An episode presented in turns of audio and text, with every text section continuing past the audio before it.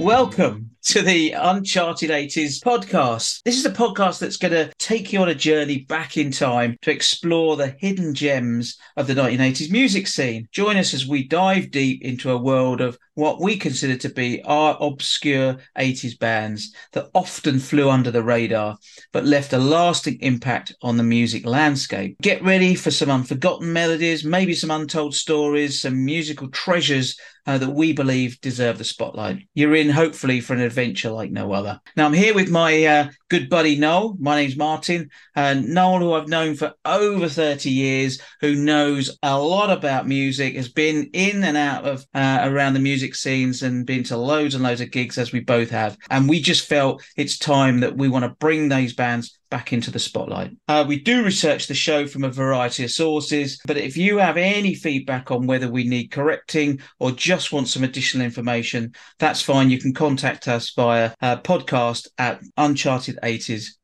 Com. And we also have a Facebook group uh, as well. And if there's any songs, we'll put those links in the show notes um, afterwards. So the plan is that we'll bring a couple of bands to each podcast. And uh, today we've got a couple of bands we're going to have a chat about. Uh, one that Noel knows very well, uh, and one that I've got a bit more information on as well. So, so Noel, have you heard of a band called Screen 3? I have indeed. So I think they were a Norwich band. They were a Norwich band, and that that scene, that Norwich scene, I always felt was perhaps a bit underplayed back in the eighties because there was, I think there was a few, there was quite a lot of bands in that that scene. Farmers Boys, you know, Screen Three, the Higsons, Higsons, very, yeah, yeah, a couple of others, and obviously and, uh, Charlie Higson then went on to be in the Fast Show as well. Do you remember?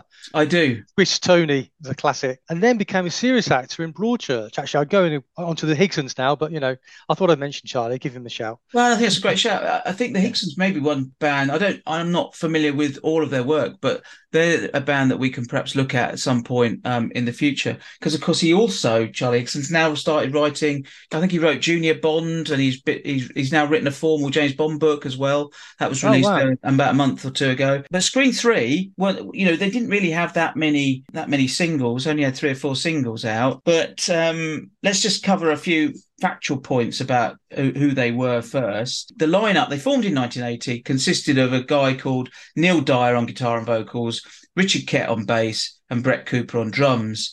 They were then um, augmented by a couple of trumpet players, Peter Tijay and Jason Vautier, but they were that was later in later in 1981. So they started off as a threesome, yeah. They did. And interestingly enough, they actually started from a band called The Question, which I thought was sort of quite similar to another band around that yeah, era. The Questions. The yeah. Questions, yeah, on that um well as Respond label. But uh, yeah, The Questions. So that was they actually did perform only once, mind you, on the telly. oh, really? 1980, yeah, 7th of May. And they then obviously they were they were clearly they were evolving, but they went in then went into a a, a situation where they they changed their name to the Mexican Bombers which I thought was a, a, rather intriguing name. I'm not sure it would work today. Well, but, um, sounds like they just had yeah. a really big, uh, really hot, uh, hot chili. Anyway, yeah, exactly. One of their time, maybe. But they, they they did that, and then they morphed into morphed into into Screen Three. As I say, they didn't have they didn't never made an album, and that's why. Oh, really? Never, never made an album. So they're around for quite a while, weren't they? Yeah, never made an album. Yeah, I mean they did about you know they're about around for about three or four years, but they made just made some singles. But the first one, I guess, is the most interesting because that was the that was on like an independent label called Romans in Britain, and I'd like to I'd like to own up now that when when it when I first I thought I got it in in 1981 and I thought Romans in Britain was the title of the EP that it was. I think that's the record label, isn't it? For, years, for years, I thought it was. yeah. But yes, it's the record label, yeah. And that was New Blood and um, European Journey. Um, I don't know if you you've heard those two songs. Yeah, I've I've heard them. I really like European Journey. I think it's a great song.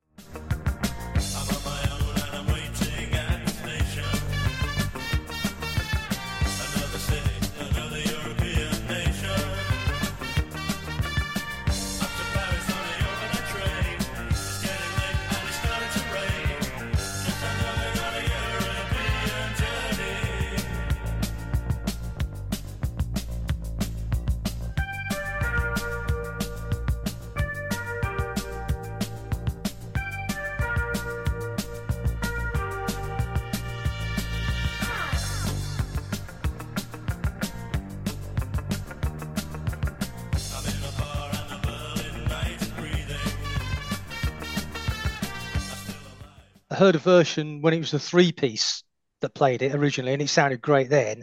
And when the horn section joined, it, it got even better. So yeah, it's a great, great song. Yeah, I mean, the years that they played. I mean, once again, I found all of their songs just fantastic. I, have loved them, but you know, they there's there's I, I guess the one that probably made the the biggest impact was after they signed for Epic. So they obviously the Romans in Britain was like an independent label. They then signed for Epic uh, Records and and released this uh, couple of singles, Hearts in Limbo, which actually is still a great song to this day. And then Coming to My Jungle, which was probably the one that I think got to the most sort of I'm hesitant to call it airplay, but probably got a bit more profile than than some of the other the other singles. And it had. a, I know about the uh, the Hearts in Limbo because I think that's the one where they had the record producer that they didn't uh, appreciate, shall we say, for want of a better word, didn't like. I think they recorded it in Rockfield, where where Bohemian Rhapsody was recorded. Actually, the guy had done something. Was it Bad Manners? Yeah, Bad Manners. That's right, Roger. Yeah. That's his name. They yeah. actually, I, I, heard that interview. They interviewed uh, Screen Three about that, and they just i think that maybe it was just one of those ones where the producers just didn't quite click with the you know with the band. But but that guy went on to do did, as you say bad manners. He also did Selecter and a number you know on their two-tone label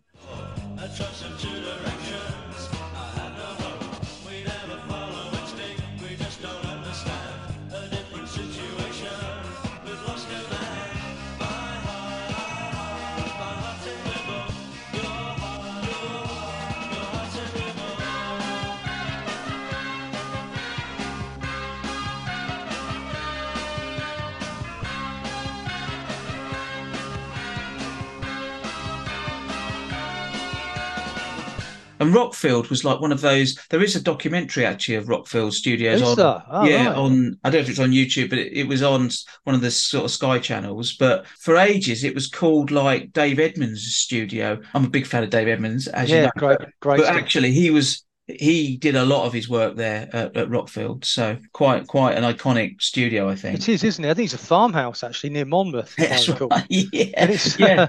And they used yeah, to think, live there. I think they did. Yeah, they did stuff like I think Oasis did definitely. Maybe there. Mm. Maybe I, I, could be wrong. definitely. No, I think they did. Maybe. hey, yeah. See, see, what you did there. yeah. Um, yeah. No, I think they. Um, I think I think they did. But that coming to my jungle was like the next one. And they also had a, a pretty um, sort of famous producer, Steve, guy called Steve Brown, and he went on to do Wham and the second Cult album.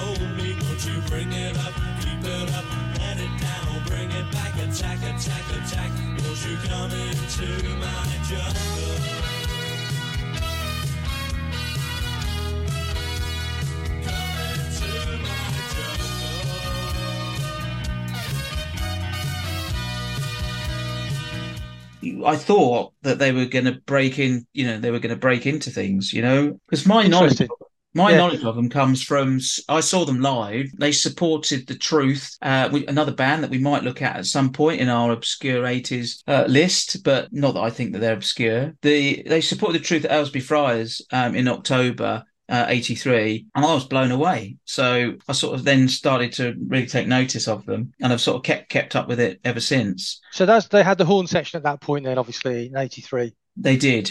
Uh, so, yeah. cool. Yeah, some of the stuff sounds quite. I don't want to use the word funky. That's a little bit too too dancey, but has got a good sort of soul vibe to it, hasn't it? With the with the uh, with the horns on it. Well, I don't. Yeah, I don't want to keep dropping names in, but we um Boing. What was that? A name drop. but one of the other bands that we, I know that we both love is TV21, and we may well feature them at some point as well. But they had their, the trumpet, and that sort of trumpet adding to a band, I thought was always you know, fantastic. Agreed, totally agreed. I think the uh, coming to my jungle again, talking about the sort of funkiness, that reminded me just a hint of JoBoxers actually. You know what? The reason I thought they were going to make it is because they actually did a couple of B- they did two or three BBC sessions obviously you've got the Peel sessions that they did, uh, and people can find that on uh, on YouTube. And and Peel seemed to love them, you know, as a as a DJ. If you listen to some of the asides he makes between the the the songs on the session because it's still on that um, recording, you could tell that he was really keen. Well, on the uh, on the first uh, Peel session, they had they played a tune which I really liked. It's one of my favourites by Screen Three called Red Dust.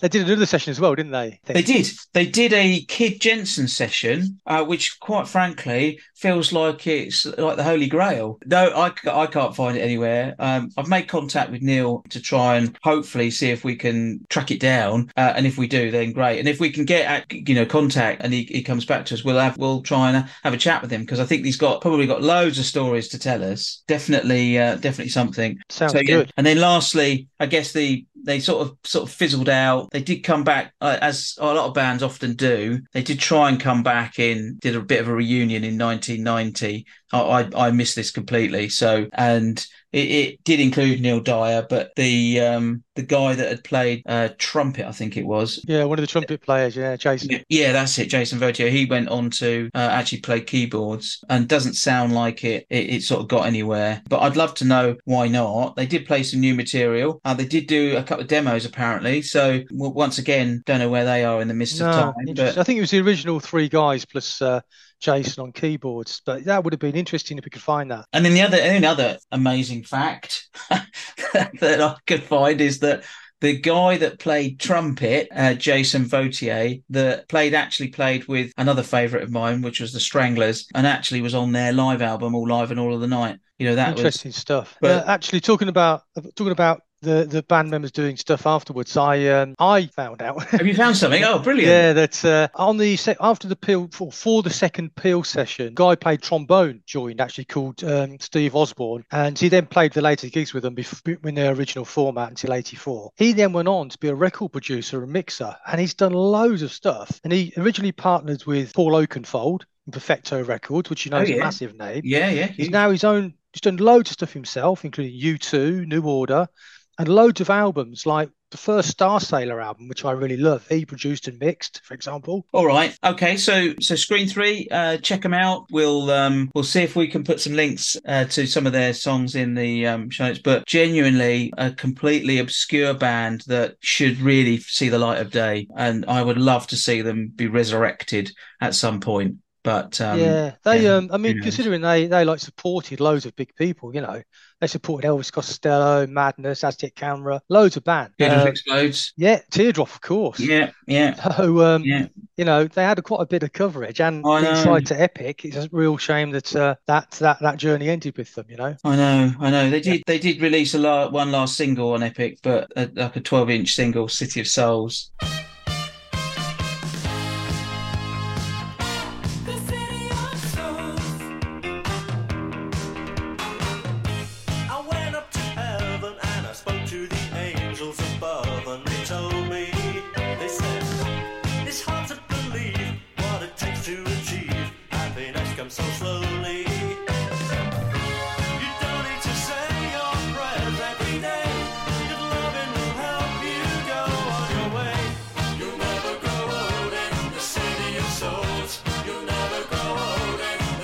And then, amazingly enough, they gave away they with the the money that they had from Epic. Actually, they they then created a song called "The Visitor" and gave it away at their last concert. So wow, you know, wow, yeah, they used to do that a lot, didn't they? In the uh, back in the day, give away stuff at gigs and things, but does doesn't seem to happen these days. No. Oh, talking of gigs, actually, one last thing that um, John Peel DJ'd at one of their gigs. He never. So they had a, they had a Screen Three gig, and it was the week after the John Peel second session in October, October '83, and uh, John Peel DJ'd at the gig before they played, and Kid Jensen went to the gig as well. oh no, did he? Yeah, you should have gone to that one, mate. Oh God, I could have got the session. Um, yeah. All right, no worries. Thank you. Um, so if anybody wants to see that they are on Spotify now, there's a there's two or three things, a couple of live albums. One particular great album called Live 1982 with a fantastic fa- track called Family. I point you in that direction for sure. But the um, but you can um, you can listen to them and and, and, and let us know what you think. Uh, as I say on the um, uh, either on email or, or on on Facebook podcast at uncharted80s.com.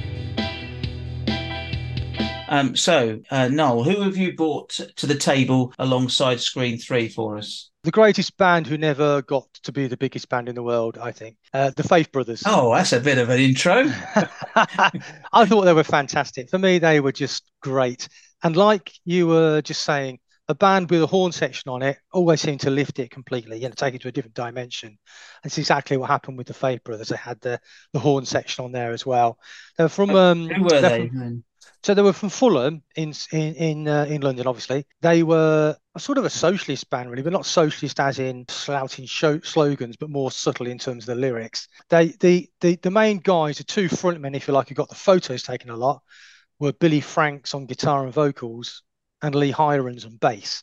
But the band itself consisted of a number of other guys. That was Steve Howlett on drums, Henry Tresize on keyboards. He was a great little keyboard player. Will Tipper on trumpet, and Gripper. Mark Waterman, Gripper Tipper, Mark Waterman on sax. and also, actually, Mark Hirons joined in '85 for the first album onwards, so, but he wasn't on the original early uh, gigs and things that I originally saw. Although he had originally played in a band with Billy and Lee before the Faith Brothers. So How did you find? How did you find them then? How did you discover them? Because they, they probably weren't. Um, once again, they weren't a band that were well known. No, it's really interesting. The, the two memories that I have of kind of discovering them, the the first was it wasn't a discovery that made me go out and want to buy anything. As I read an article or review in Jamming magazine. Remember Jamming magazine? Mm, And um, yeah. the, it started as a fanzine by Tony Fletcher as a kid, and it turned into a, a, a full fledged magazine, which is great. What, what happened to all those fanzines? There was tons of them around. There were loads, yeah. Kids used to do on photocopies and stuff, didn't Yeah, they? Yeah, Tell them at gigs. yeah. Uh, no, Extraordinary not- Sensations was one that I remember. Oh, was it? Yeah. Yeah. I Sorry. think the uh, the punk one was called Sniffing Glue. I think that was one of those Oh yeah, punk fanzines. yeah. But yeah, so yeah, so it turned into a full full monthly magazine, and I saw a review of their self-pressed single called "The Tradesman's Entrance," and it gave it a really glowing review. And at that point, I'd never heard of them. I just lodged it in the back of my mind. Oh, these sound like an interesting band to look out for, and that was that. Hmm. And then sometime later, uh, do you remember the Tube on a Friday evening? I do uh, very well. Jools Holland, is it? And yeah, uh, and Paula Yates. Wil- yeah, Paulie yeah, Yates. yeah, yeah, Paula Wilcox. Then what, what am I on? yeah. That's That's man about the house, mate. That's it. Yeah, see, I'm going back, going back, to, back to my roots. So, um, the, the, the Tube played a video of their first single, "Country of the Blind."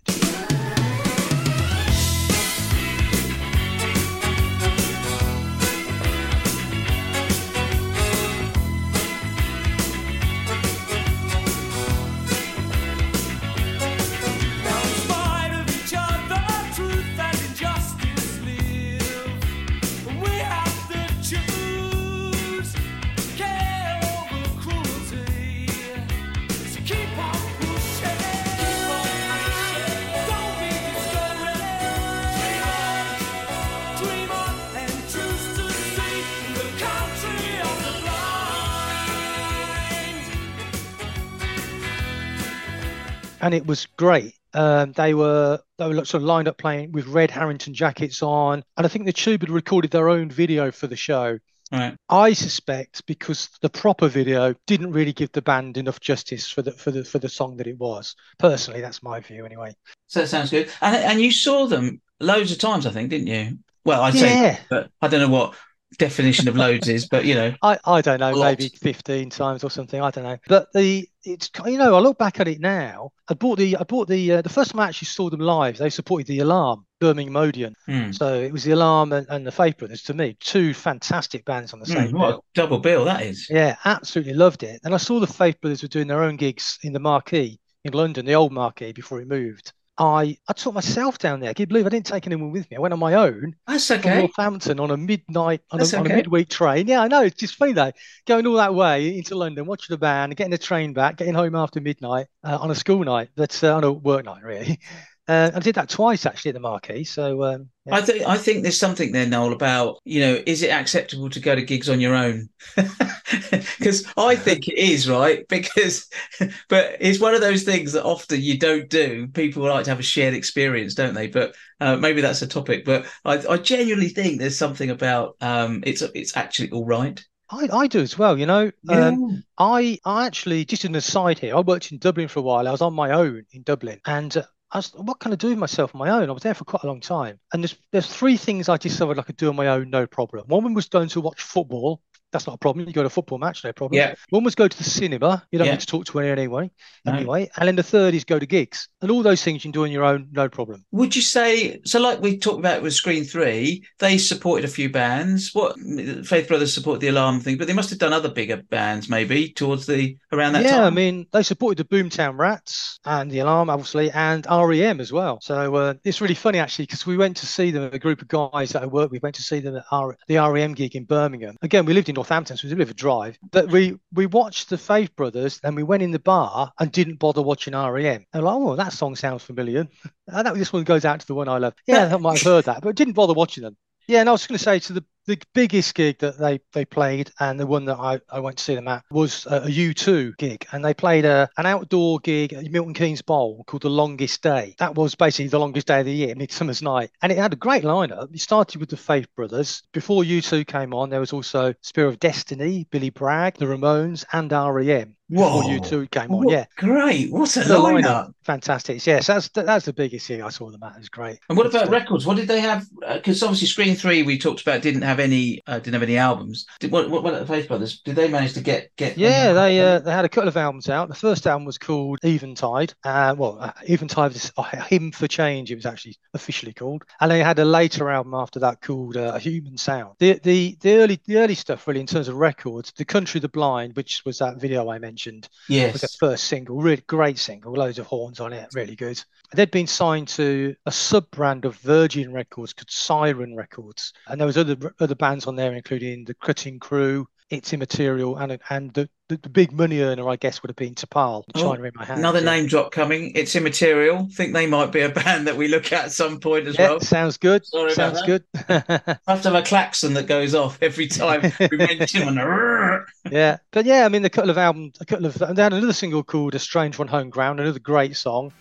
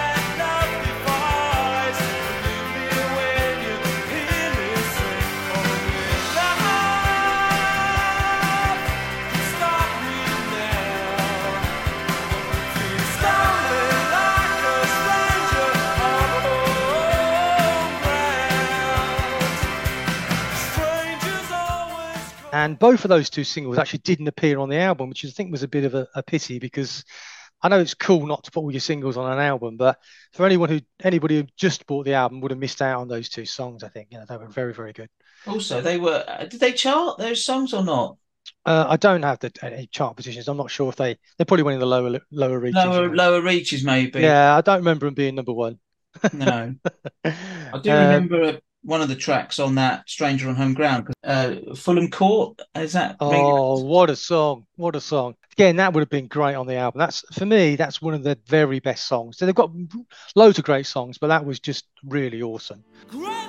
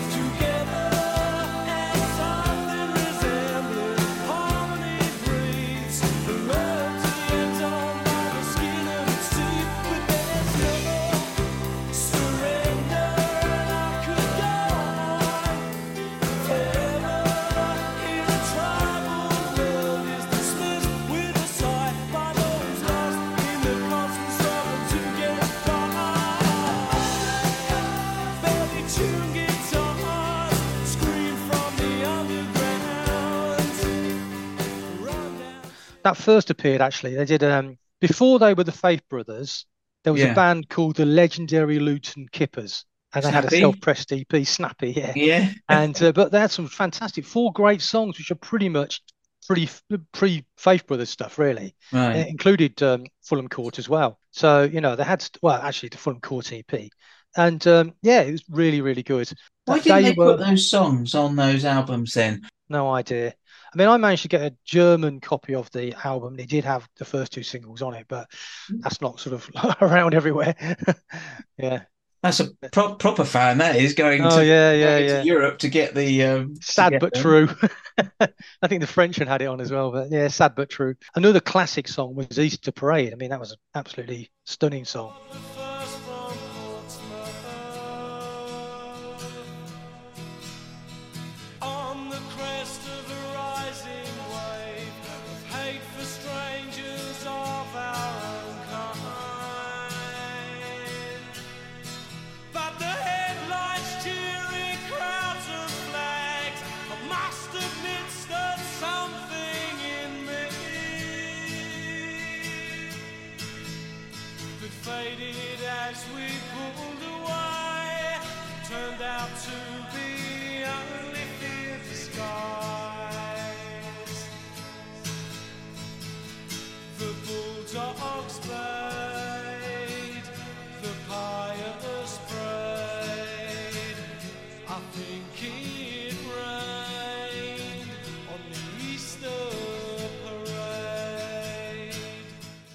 Wasn't there a couple of versions of Eventide? I think didn't they do like a, a rocked up version of it, or because on there was like a piano version, I think, and a Yeah, there were three. There were three versions. something actually. else. Okay. No, there were three versions. Eventide came out as a single actually, and was a kind of a like a, an acoustic with almost like a church organ background to it. Quite, quite a good song. Very good song. Don't get me quite. A brilliant song. Yeah. Um, and on the, the the back on the Country of the Blind when that was released on the 12 inch single on the B side they have an even eventide recital which was kind of like a like a trumpet or uh, like a horn playing in the background on it so it's quite a cut down version of it Oh yeah. Strip but back. the one that I personally loved stripped back good word Yeah. the one I personally loved the most was on the double single for the Country of the Blind was the full band version of Eventide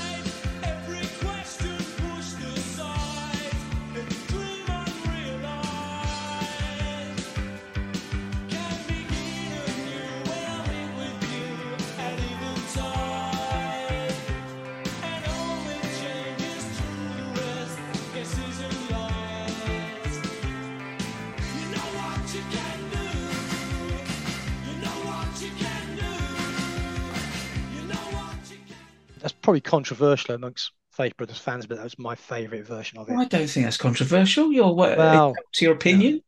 So what happened after the that album then? Because obviously that they must have been getting a bit of momentum. I would have thought maybe. Well, yeah, I mean, they were getting like, there was momentum. There was radio play, you know, they had the videos out for it. These all these bands that they supported, you know, they should have really gone a lot further than that. That just didn't seem to happen. And Right. I don't know why that is. I really don't know.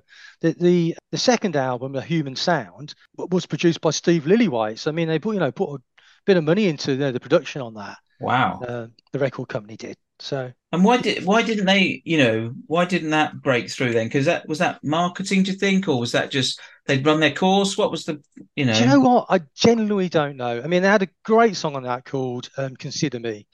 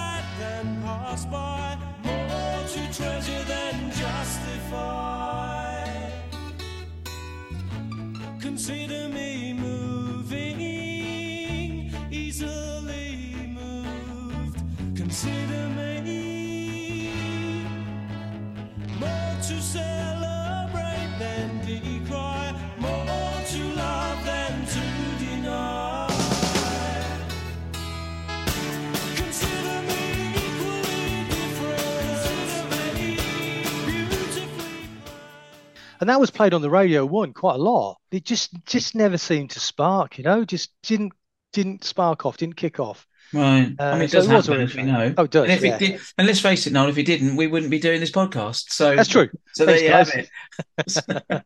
okay. Yeah. So that was the second album. Um, so did they finish after that, or did they keep? Yeah, they didn't know, stay. They didn't stay for much longer what? after that. No, they didn't stay for much longer. After the band itself finished, the lead singer Billy Billy Franks uh, went on as a solo artist. Did a lot of good stuff actually.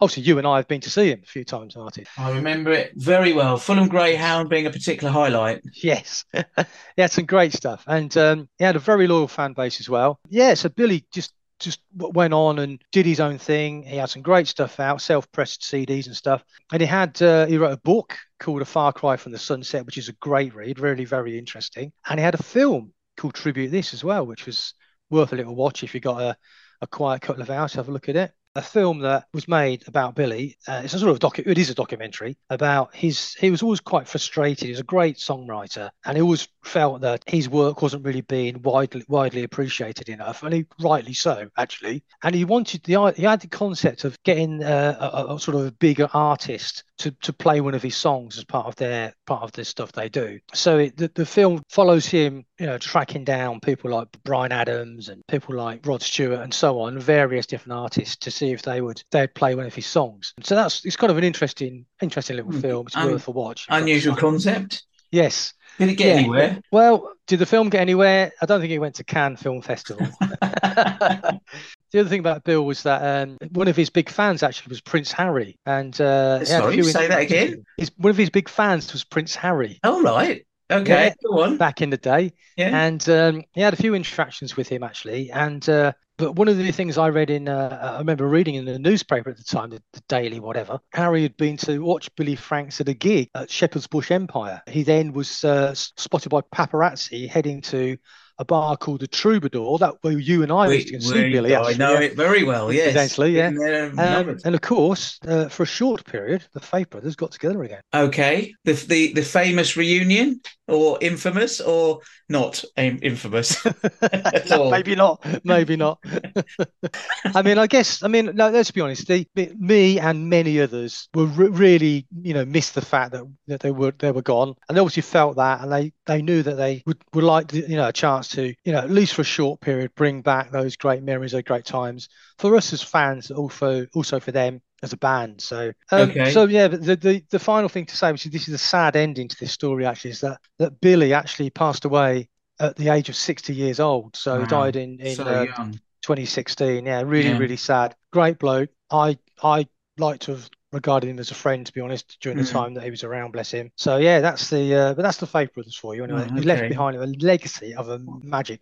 Okay, all right, brilliant. Well, thank you, Noel. That's really, really fascinating story about um, the Faith Brothers. And so, you know, for for us, um, this is our inaugural podcast. So be kind to us. Uh, we'll um, as we get uh, as we get better along the way. I'm sure we've got uh, we've got a massive list of bands. Uh, we'll do another one in a few weeks' time where we'll start thinking about. So if you've got an obscure 80s band that you want to listen to, um, or you want us to find out about, or you want us to talk about, or even come and talk to us about it, that's also absolutely great. We'd be really happy to hear from you. But I hope you've enjoyed that. Thank you for listening, and uh, we'll uh, we'll see you next time. Thanks a lot. Cheers. Thank you.